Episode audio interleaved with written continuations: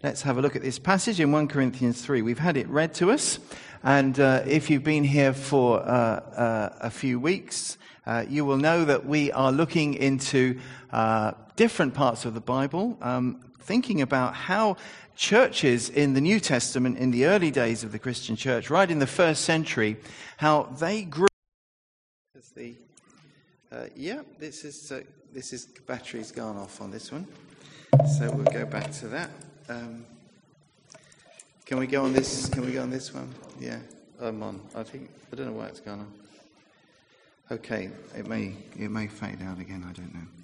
Yeah, so uh, churches were, were were growing in the ancient world um, in in very uh, interesting places. Uh, we all know about how in the early days, or maybe we some of us know.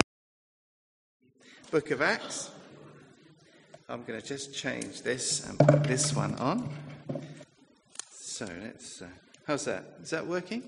Is that working? Yeah. Oh, uh, right. Okay. So it's always a temptation to say, "Is that?" Sorry, Matt. they do a great job up there in the, in the gate. Now, uh, yeah, so we, we think about how the, the church grew, not just in, in Jerusalem and places where Jesus was known, where there was a history and a background and an, even an understanding of the God of the Old Testament, the God of the Bible. But also, uh, the, the church, as it spread into the Roman world, started to grow in, in cities where people had no such belief in God. There was no background like that. They never heard of Jesus Christ. Some of the people had no idea what, what the uh, early Christians were talking about when they spoke about Jesus as God's anointed king, Jesus being the one who was going to come, because they weren't expecting anybody to come because they didn't believe in one God. They, they, they lived completely different kinds of lives. They certainly worshipped something. Uh, in fact, they worshipped all kinds of things. But they didn't share the same kind of belief that the Jewish people had. But in those cities, right across the Roman world, uh, believer, communities of believers went and, and shared their, their, their faith, their, what they believed about Jesus and their experience of him. They shared that with other people. And in those cities, churches began to form and, and grow and develop. And uh, I think it's, it's very interesting to say, well, okay, the way our culture is today is much more like those cities, isn't it? Uh, the way we are in this country and in Western Europe today, people don't believe in God anymore. They don't have that common background. They're in the same kind of cities that, that these Roman cities were like. So if the church grew in those places, why can't it grow here too? And we're looking into the book of Acts and, and, and some of the other parts of the Bible to see what we can learn. Now, why does that matter?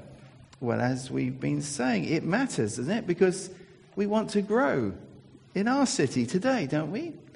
We want to be growing, as we've said, as a church, to be growing towards God. We want to be growing more like Jesus. We want to be growing in that direction. We want to grow closer together so that we may know God's love among us. But most of all, we want to be growing in an outward direction. We want other people to know about Christ, and we want to make an impact uh, along with the other churches in this city and uh, in our continent and indeed across the world. And Corinth, this big, successful, um, brash Roman city, is a place that the church grew in. It grew and it thrived. And we've looked into how it started in the book of Acts. And then last week and this week, we're thinking about uh, uh, parts of the letter Paul wrote to those believers in Corinth a few years later, reminding them of what they were all about in the early days. He's taking them back in this passage to their, to their roots, as it were, not just, you know, for nostalgia's sake, you know, look at the good old days, how good it was then. No, as you may remember from our, our, our, series in Corinthians a couple of years ago, they were drifting away from their key foundations and they were getting into all kinds of difficulties, and that's why Paul's taking them back there. And it's not a bad thing, is it, to get back to our, our identity, to our core roots, isn't it, as Christian believers? If you are a believer, if you're not, maybe you're interested in, in what the whole core, the whole kind of foundation is. It's a verse in Colossians 2, which is coming up in verse 6 and 7. Colossians 2, Paul's talking to some other Christians, in there, and he writes this letter and he says, As you receive Jesus as Lord, continue to live in him, rooted and built up in him, strengthened in the faith as you were taught, and overflowing with thankfulness. You see that idea? As you received Christ Jesus, as you began, as, as that journey began in your life, don't stray away from, from, from that. And what is that? The, the, the, key point is Jesus as your Lord, that you're rooted and you're built up in Him, His truth, His person, who He is, what He's done, that you're strengthened in the faith. Paul's saying, you know, in the way you receive Christ, as, as the, the Christian life began for you, don't kind of drift away from that. Keep going in that key thing. I don't know about you, but I think um, I need to be reminded of that, don't you? Back where we started, what it's all about, what matters most, that we're rooted in Christ.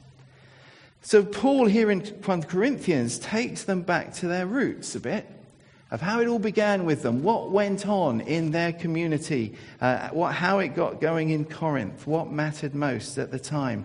And as we go into this passage, let's go back with them. And let's uh, ask ourselves, well, okay, does that help us see why we're here as a church? What our kind of foundations are? What matters most for us? And how does that work out? The Corinthians were in trouble, as I said. They were losing their bearings for a reason. The celebrity culture of their city, and we talked about this a couple of uh, years ago, had gotten into the way they were functioning as a church. And Paul is trying to help them in this passage deal with that. But behind it all are these key foundational truths, and he wants them to get back to them. So let's do that. Let's see if we need to recapture these truths in our life together. So, how was it in the early days then for them? 1 Corinthians 5. He talks about how Apollos, that was another uh, of the early Christian teachers who came into the church after Paul. And he says, What about Paul? That's himself. Who are we? We're servants through whom you came to believe. And he talks about how he planted the seed and so on. Three key realities I want us to think about. Three things about what they are in Corinth as a Christian community. Three things that matter a great deal. Three truths about God and how He'd worked in their lives. It's not a complicated thing, really. These three kind of truths, these three realities were right at the very heart of their growth. And if we're going to be growing, and if we as churches in this city are going to be growing, maybe we need to get hold of these truths too. Because we need to be growing in our tough place. Here's the first one God gives growth. God made it grow. That's the first thing. We see that, don't we, in these first few verses. If you want to remember that point, I suppose I haven't got any PowerPoints today because there's only three points really, but I suppose you could, uh, if you want to shake up, you could kind of, God made it great, you could kind of go like that, point up in the sky. You could say, do you want to do it? Yeah, go on. God made it grow. God gives growth. Okay, that's the first key thing. God gives growth. That's what the, uh, it says here. Verse 6. Look at that.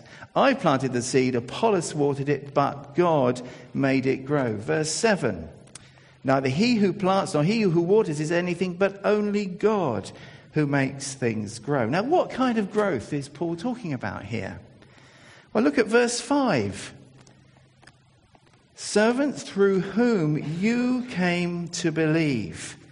It's something God did through this uh, Paul who's writing and this other person he's talking about, Apollos. God did this. They were involved in it, but people came to believe. They came to believe, as we shall see, in Christ. Paul and Apollos were involved, but God was working through them. What did they believe? Well, verse 11 goes on to say, doesn't it? No one can lay any foundation than the one already laid, which is Jesus Christ. He's the foundation, He's the basis for everything.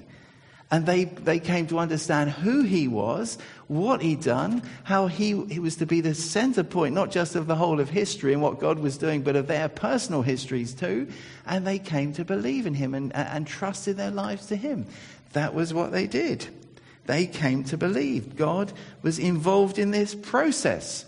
It wasn't just that they were doing it just kind of, you know, because it was a thing they might as well do, but as they were understanding the truth about God and as they were responding to Jesus, so, so God Himself was somehow at work in their lives. And some of, some of us will know that experience. You may look back at the time before you became a believer and think, well, it was somehow God was involved in this.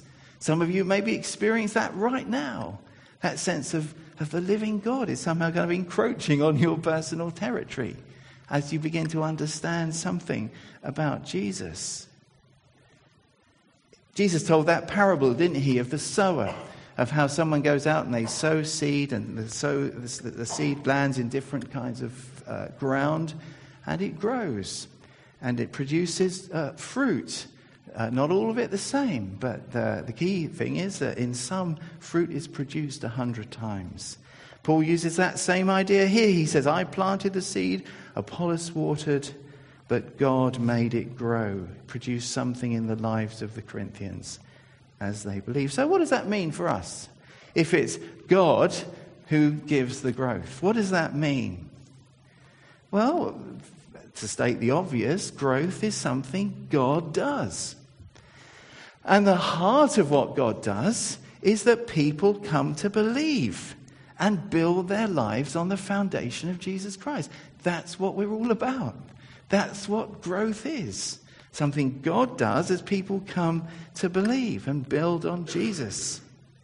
And it's great that we can look back over, over the years. One of the things we had to do to apply for money for the building fund from some of the trusts who gave us money. They, they send you a questionnaire, one of them, and you have to answer questions about all that church and what goes on in the church, and, and questions like, you know, how many people have become Christians over the last, you know, one year, two year, three year, four year, five. And you don't usually add these things up, but it, it was quite encouraging to say, oh, yeah. we, we sat in the staff meetings, oh, yeah, thought about different people, and yeah, the list went on 30, 35, 40 more. It's, it's very exciting, very encouraging to see God giving growth as people come to believe in Jesus. But it's something God does. But we need more of it, don't we? We shouldn't be complacent, but, and we shouldn't settle for less than that. We need to be, be expecting and understanding that God wants to grow things, wants to grow as people come to uh, commit their lives, to build their lives, to believe in Jesus. And if that's true, we can be confident, can't we? If God's the one who gives growth, if it's up to Him, then we can expect that He will be working. That's faith. We can be uh, opening our eyes. We, we, we might say, well, okay, let's look around and see what God is doing here. Uh, whether it's to do with what we do in church or as we live our lives or in our families or whatever. To be looking for God to be giving growth. It's a, uh, that perspective of confidence not complacency, but, but being aware of what God can do. A different way of looking at life, a different way of doing church or house group. Expecting, confident, God makes things grow. It's part of spiritual reality that people come to know Jesus. Let's see that. Let's believe it. Let's look for it. So we can be confident, but we can also be secure in that. If God's promised to do it, then He will do that. Let Him do what He does. And there's a security in saying, yeah, it's not all about what I do. It doesn't all depend upon me. If God is at work, and I say me, I don't mean just me, I mean you. As you think, it doesn't depend on you or you or you, or you as it were. God is at work here. If that's true, that's what it says. So we, we don't have to kind of force our faith on people. We don't have to browbeat them continually. We want to, as we shall see in a minute, be active because God uses people. But, but we, we, we don't want to be so kind of hung up on the thing that we're, you know, and uh, you know, we're, we're so driven because we're worried that unless we do everything, you know, and, and save the world, then, you know, it's not going to happen kind of thing. We can be secure. Uh, I once heard somebody speaking, uh, it's in the course we did actually called Lost for Words. If God gives growth, we can trust Him to do what He does. We need to get, as we share our faith, in our head that there is God's part and there is our part in the process. God does his, his stuff, as it were, and we do ours. And it's really important that we don't mix those two things up. That we don't try and do what God does by forcing unnatural growth. But we also realize that we do have our part to play, as we shall see. So we can be confident, we can be secure if God gives growth. If God's the one who gives growth, then thirdly, we need to be prayerful, don't we? If God is the one who gives growth, then as we pray, we ask Him and we kind of join Him in what He is doing as we pray. Prayer is a supernatural process in which we co- cooperate with the living God in what He is doing. And we have the privilege to be part of that. A supernatural process. So, as you're in, in a house group, then, then as, as we pray, that's really important. Because if God is the one who gives growth, then an index of whether we really believe that and are trusting Him and expecting Him to do it will be seen in whether we pray or not. Because as we pray, we're asking Him to do what He does, don't we? So, can I remind you, encourage you? And uh, I wish I had time to tell stories, but that may be for another occasion. Well, how long was it? 18 months ago now? Uh, thanks to some, uh, Tony Lewis encouraged us as, as leaders to, uh, from some experience he'd had in Wales, to start something which we called House of Prayer. Was that 18 months ago? Two years ago. Two years ago. House of Prayer is quite simply half an hour in the middle of the day to come and meet with God and pray. That's what we do. Uh, those of us uh, who want to and who are available come along. Not many of us every day, apart from Thursdays when there's something on in the church, just from one o'clock to half past one. We've been doing it every day. We pray through things. It, it's, uh, it's something we do, and we've been praying for certain things to happen. And certain things have happened. We've seen great answers to prayer. Can I encourage you, if you're available and you want to, I know most of us perhaps aren't available, but come along and join it. Try. You don't have to come every day, come when you can. One o'clock. But here's something else you can do. Ah, is that working? Right. There is a House of Prayer Facebook secret group, okay? If you don't know about Facebook, don't worry about it. But if you do, you can join the House of Prayer secret group. And what that means is that uh, it means your friends, all your other Facebook friends, won't know you're in it. But when we post something in the house prayer, every day we post uh, people that we pray for, uh, a Bible passage we'll be reading, if you want to be part of that, if you're at work and you've got half an hour of tea break sometime, join the group, secret group, get online and pray with us. Let's make it a virtual community, not just a, a community that, that pray together. Uh, how do you become a member of the secret group? It's so secret. well, uh, send me an email and I'll invite you to it, or you could send the, uh, the office an email, Chris in the office, admin at portswood.org.uk, and, and I think you can put people in, Chris, can't you? Uh, and, and, then if you have, you see that tab up there, notifications. Uh, is it up there? Yeah, thanks, Howard. Um, along the top there, there's something that says notifications and a green, a green thing a green uh, thing. If that's, uh, there it is, yeah, see? Uh, that's ticked. If you tick that when you um, join the group, that means you will get an email every day with what we're praying for in the house of prayer. So why not join it? Get involved. Be part of it. Why? Because God gives growth. And when we pray, we're asking God to give us this growth or to honor His name and glorify Jesus as people grow. So praying together is a really key way that we kind of live out that truth that God gives growth. It's God who gives the growth. And finally, very briefly on this section, we can be generous. If God gives growth, I don't mean generous with our money, but that's also very good, but we can be generous with with how we view what we're involved in as Portswood Church. It says here, you are God's field, you are God's building, it's God's work. And as we look at the city, uh, and as we see what God's doing in other churches, then we want to we want to bless other churches, don't we? Because it's God's field. It's not just about Portswood Church. It's all of the churches in this city. And it's great to have fellowship with the Chinese church. They use our building and, and they pray for us. We pray for them a bit. I have a great time when I can make it as I join uh, with some of the other pastors in the city through the Southampton Christian Network on Thursdays as a lunchtime. And, and there's friendships and there's opportunities to share. Because, why do we do that? Because it's God's work, God's growth, God's field, God's building. Of course, we don't want people to leave Portswood Church, uh, but if they do and go to another church, as long as they're going on with the Lord, well, it's His church, His thing. I hope you don't all leave now, by the way. I would be disappointed, but you know what I mean. So God gives growth. That's the first thing. Okay, God gives growth. That's the first thing. Here's the second thing. God uses people. Okay, so if that's God gives growth, God uses people. You could do that. Do you want to do that? Since we haven't got any other illustration. God uses people. That's us. God uses people. I love this phrase in verse 5. Look at verse 5. Servants through whom you came to believe. It's a bit of a quaint way, a correct way. Through whom? God works through whom? Through people like us, people. Paul talks about himself and about Apollos. Uh, there were others as well, as we've seen. There was this couple, Priscilla and Aquila. There was Silas and Timothy. There was the guy who was the leader of the synagogue who uh, became a believer, and the person who lived next door to the synagogue in Corinth. We read all about that in Acts 18. But Paul is saying God uses people, different people. Apollos and Paul, uh, he goes on to say they were different. They were there at different times, actually. They, weren't, they didn't overlap that much in Corinth.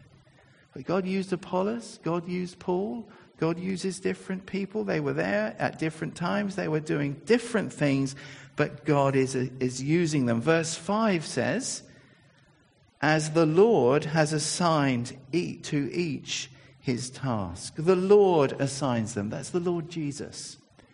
Jesus is involved in it, assigning them tasks, giving them purpose. He says there, they have one purpose, doesn't it? It says that they're rewarded by Jesus. That's an interesting thought. As Jesus assigns them tasks, he says we have the, the joy of something from him as a kind of reward for what we're doing. We don't do it for rewards, but there's that joy that comes from that. So, Jesus is but they've all got things to do because God uses people. They've got to do something, haven't they? They're involved in it. So here's the question What is the Lord assigning you to do?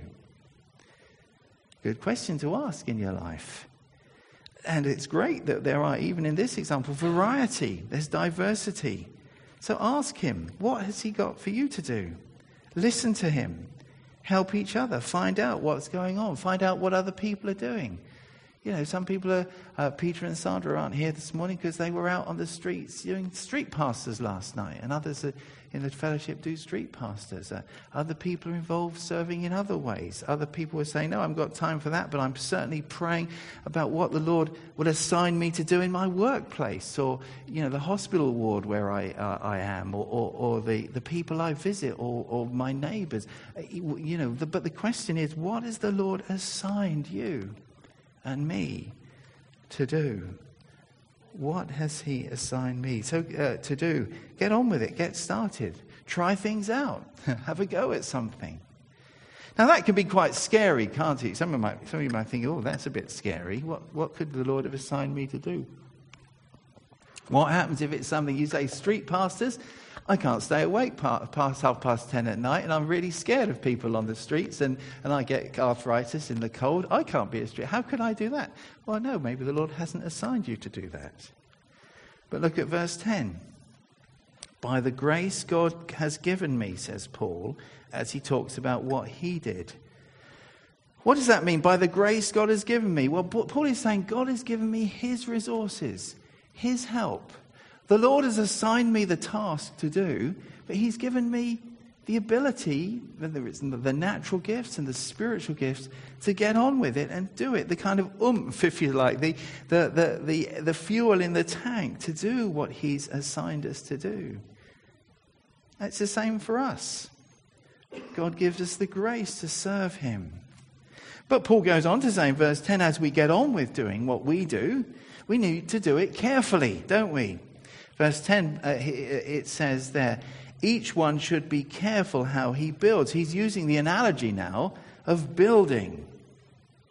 It's the picture there, isn't it? And notice it is each one. It's, he's not saying we need, we need to be careful, Paul and Apollos, how we build and so on. He says everyone. The assumption is everyone's involved in some way.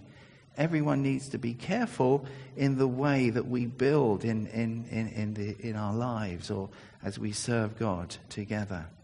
And the picture is of someone building on a foundation. And Paul says there's a, a great foundation that's been laid. It's Jesus Christ. He's the one that you know, shapes everything, and, and, and everything we do needs to be built on Him uh, and His character and His truth, His good news, and so on.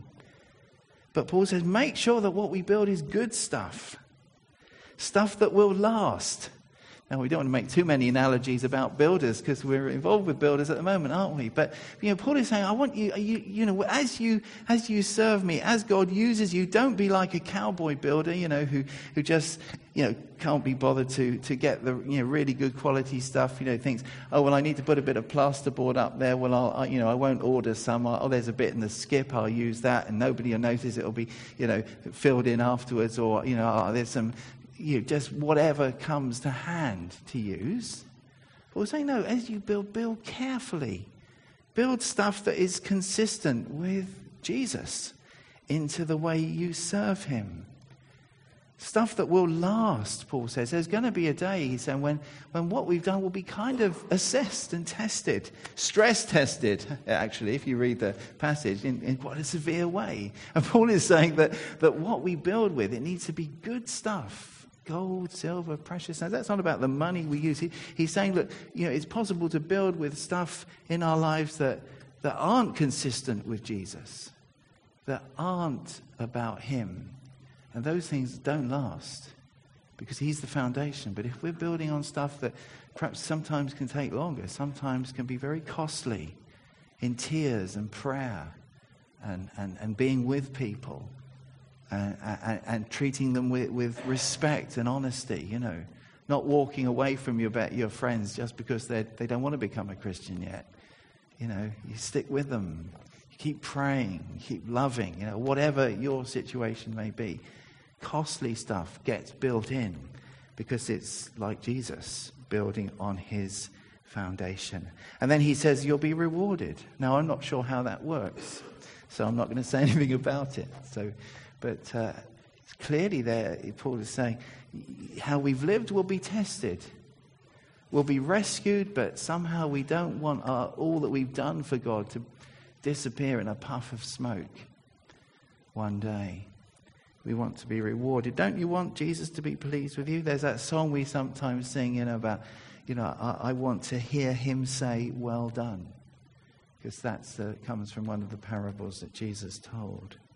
So God uses people. He gives growth, but He uses people. People using their gifts are crucial to growth.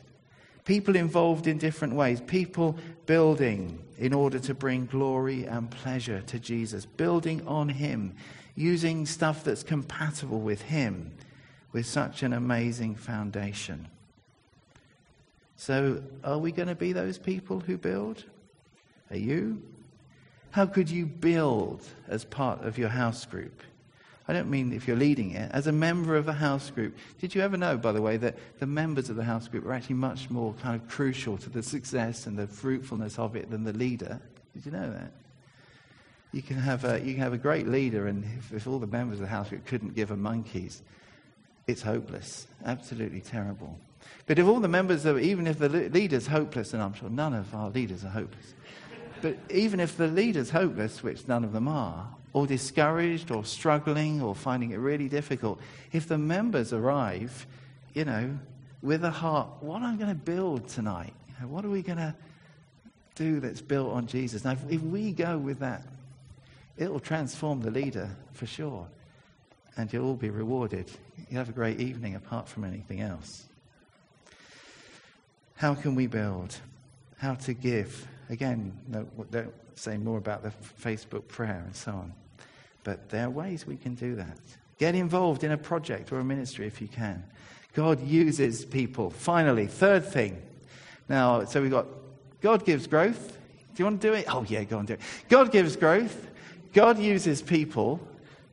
What's the third thing? uh, now, I don't really want to do this. You could do this if you want. You could either symbolically go together, or you could reach out and touch the person if you want, but you might not want to do it. But, but you know, the idea together, that's the thing. The, the point is that together, oh, let's do that. Together.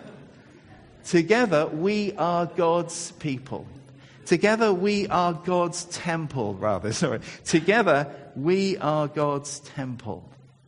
Paul hits them now in verses 16 and 17 with a really big idea. He does this in Corinthians quite a bit. The phrase, don't you know, is a phrase that you might remember from before, comes up in Corinthians quite a bit, particularly when he's trying to get them back to, you know, where they should be. He says, Don't you know that such and such a thing? And, and this is a, uh, one of the first times he uses it. He says, Don't you know that you yourselves are God's people? He wants them to get their thinking really straight, to get that in their heads. He said, he said, if you get that in your heads, then your whole community life will be shaped differently.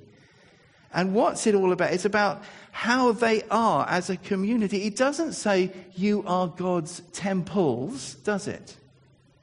It says, although later in 1 Corinthians he will use that analogy, but at this point he says, You are God's temple. Together, you are God's temple. And what he, he goes on to explain what that means. He says, You are God's temple, and God's Spirit lives in you together. Together, you yourselves. They're like a temple, he says to them. God lives in your shared life together. He's living in them together as a community. He's living with them by the Holy Spirit. So when they're together, when they're doing things together, He's there. He's part of it. He, he's, they're experiencing God living in them together in a, in a special, in a, in a sense, a, a unique way that is, is perhaps extra to what they experience individually. It doesn't seem to make sense. Does it make sense if that's what he's saying? Together, you are God's temple. God's Spirit lives in you together. That's part of their growth. That's how they grew. What made them distinctive. That's why pagans in, in Corinth wanted to be part of their community because the living God was indwelling them together.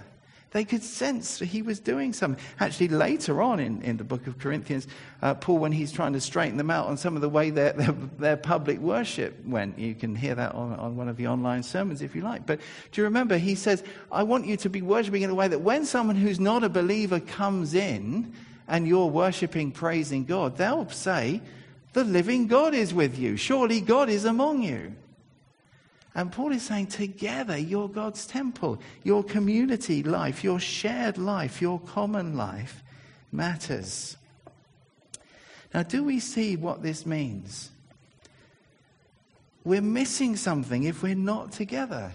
If you're, if you're just visiting today and you're not in a community of believers at all, um, if you want to join ours, that's fine. Uh, but the key thing is find somewhere, be part of a, a community of believers.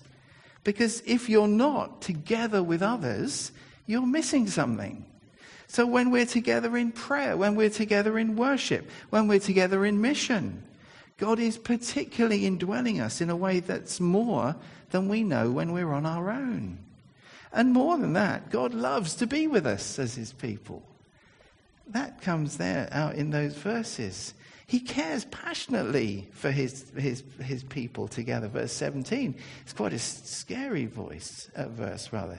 If anyone destroys God's temple, God will destroy him, for God's temple is sacred, and you are that temple. Now, again, Paul's going to talk about all the problems in their church, and he's getting them ready to see that some of the, the problems that they had in their church really mattered to God. It was really, really important. But behind it is this sense that God is concerned, he's passionate about being with them as they're together as a community.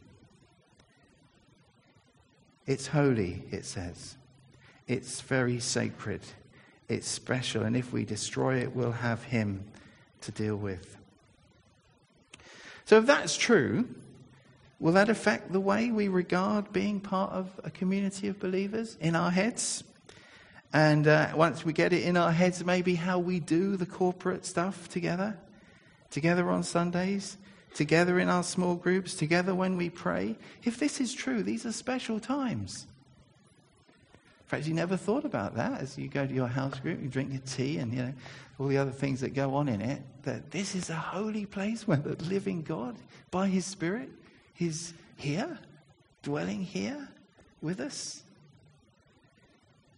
It's so easy, isn't it, to think, oh, we're going to the house group, or, oh, shall I go to the prayer meeting tonight? Oh, it's Wednesday night. Oh, it's cold. Oh, know, you know. And uh, some of us were reflecting at the last prayer gathering, which uh, was a little bit low in numbers, uh, but uh, we weren't over discouraged about that. But we had a really great time. And many a time we've said, and I, if I'm honest, I may not, you know, I, I sometimes come, well, I have to come, you know, it's my job. You know, I come to the prayer meeting. Because I, I, have to confess that I don't always want to go. Uh, and, and people were saying afterwards, we were talking, a few of us I said, is, is it funny, you know, you don't want to go and that you go and you meet with God, and it's, you know, you think, I'm stupid, you know, why didn't I want to go? You know, what made me think that this would be terrible? Well, I didn't think it was terrible, yeah, but do you know what I mean? Something in our heads. But if we get this idea that when we gather, when we're with one another, the Holy Spirit is living among us, maybe that'll affect the way we approach things that we do together. Holy times. Churches that grow in places like Corinth are like this together, temples of the living God. So there's the three things then. God gives growth. So let's be confident. Let's be full of faith. Let's be looking for what He's doing as people come to believe. Let's be praying about that. He gives growth, He uses people. Let's be willing to be one of those people as He enables us. You don't have to do everything, that's, that's not the point. But what is He assigned you to do? Ask Him. Ask others to pray with you about that. Give some time to think it over. And let's realize in a new way that miracle that God lives in us together. That the Holy Spirit works in a particular way when we're together. Let's experience that more. Let's pray uh, uh, and, look for God to teach us more of that and grow in the wonder and the joy of it. So let's pray that we will be that kind of church, that we may grow as people filled with God in this city, and that many more people will come to know Jesus with us for his glory. Let's just, uh, David's going to lead us in prayer. Thanks, David.